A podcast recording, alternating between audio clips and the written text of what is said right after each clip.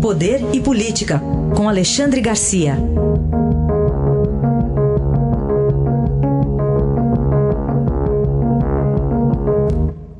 Oi, Alexandre, bom dia. Bom dia, Carolina. Vamos começar falando sobre os ministros que estão indo lá para o Ceará. O que, que, deve sair desse encontro? Pois é, não é para o Carnaval de Fortaleza, é, né? Não é.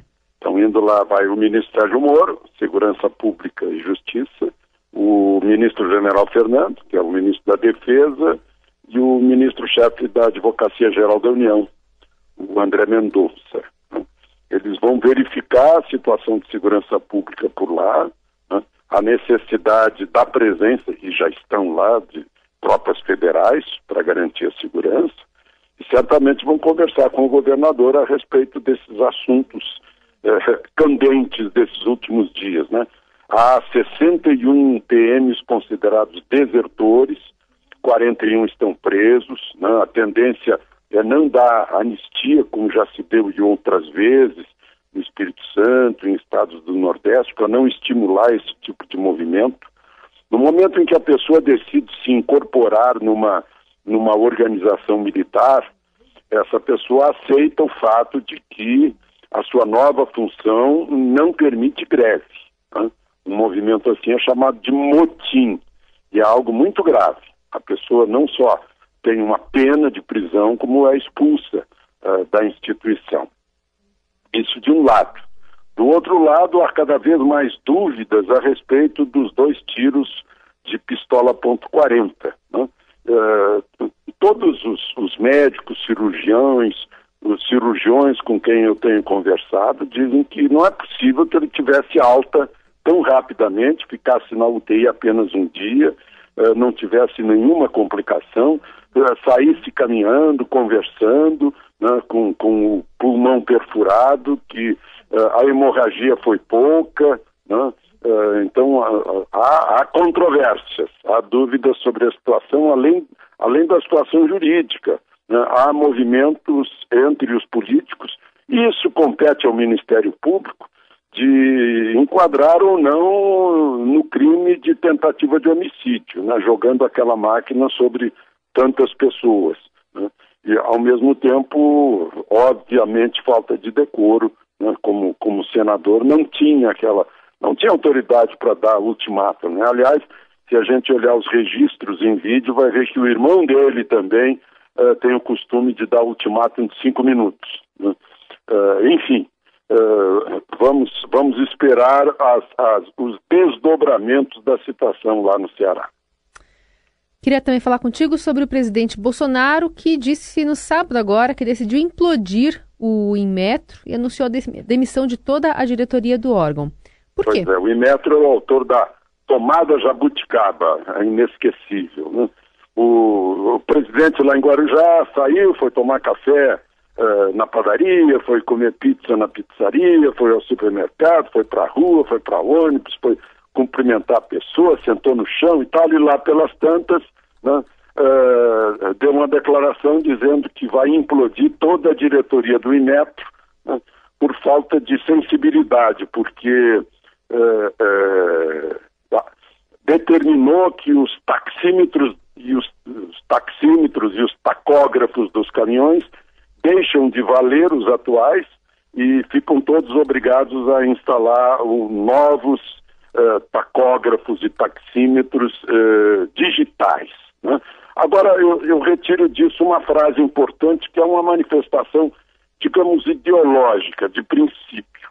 Uh, disse, e, e eu acho que isso foi o mais importante de tudo, é que o governo não tem que atrapalhar quem produz, quem emprega quem trabalha e quem paga imposto. Esse, esse, é o sonho de todo mundo há muito tempo, né? Porque eu, eu ouço as pessoas dizendo, olha, basta o governo não atrapalhar e o país anda. Né? Esse foi um, foi uma, essa foi uma decisão para mostrar para o órgão, no caso o Inmetro, olha, vocês estão atrapalhando a vida dos taxistas e dos caminhoneiros. Então, agora vamos ver quem, quem, quem vai formar a nova diretoria desse instituto que dá padrões eh, de qualidade, de medida, de peso para uh, os, os, produtos uh, brasileiros. Alexandre, e o que, que, a gente pode esperar do Congresso depois dessa folga aí do Carnaval?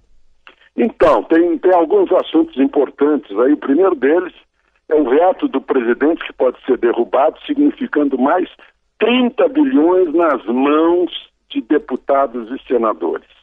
Então, já tivemos aí essas revelações do antagonista, de 3 bilhões e 800 milhões uh, por gente que está uh, tá ao redor do Alcolumbre, a prefeitura de Macapá ganhou a maior, foi, foi o município mais, mais bem dotado de emendas uh, do país, o irmão de Alcolumbre é candidato a prefeito, Alcolumbre quer passar por cima do regulamento da casa e, e ser reeleito presidente do Senado, né? tem esse lado, e agora essa briga, se for derrubado o veto, os congressistas ficam com 30 bilhões. Né? Ou seja, quem arrecada fica sem dinheiro. Agora, quem não arrecada fica gastando dinheiro. Esse é um caso. Outro caso é a reforma tributária, que agora o presidente disse que falou com com Paulo Guedes e para dar mais velocidade à reforma tributária, retira essa questão dos estados e municípios para não ficar com a, a infinda discussão de ICMS e passa a se referir apenas aos impostos federais, a reforma tributária, para andar mais rápido. Certamente vai ser a, a união de cinco impostos em um, o IVA, ou IVA, né, Imposto sobre o Valor Agregado. E, por fim, a reforma administrativa, uh, cuja versão do governo já está aprovada pelo presidente e só falta enviar ao Congresso. Agora, de novo, eu insisto, né, o Congresso anuncia que não vai trabalhar no segundo semestre por causa das eleições municipais. Ora, as eleições são municipais, não são eleições de deputado, senador, não entendo por quê. Ah, vamos lá apoiar os nossos, os nossos candidatos. Apoiem no fim de semana né, e continuem trabalhando, porque eles, eles não são uh, donos deles mesmos. O mandato deles pertence aos seus eleitores, pertence aos brasileiros. Eles têm que trabalhar para os brasileiros. Eles são os mandatários e os brasileiros são os mandantes que pagam os impostos que, que, que chegam a 30 bilhões, como esses 30 bilhões que vão ser discutidos agora. Eles têm que pensar nisso. Né? Ou virá de novo um general Heleno, um Lula, um Cid Gomes a chamá-los de picaretas. Vamos ver se esse ano as coisas mudam, mas dificilmente a gente vai ver tá difícil. É um congresso recheado no segundo semestre. É. Obrigada, Alexandre. Até amanhã. Até amanhã.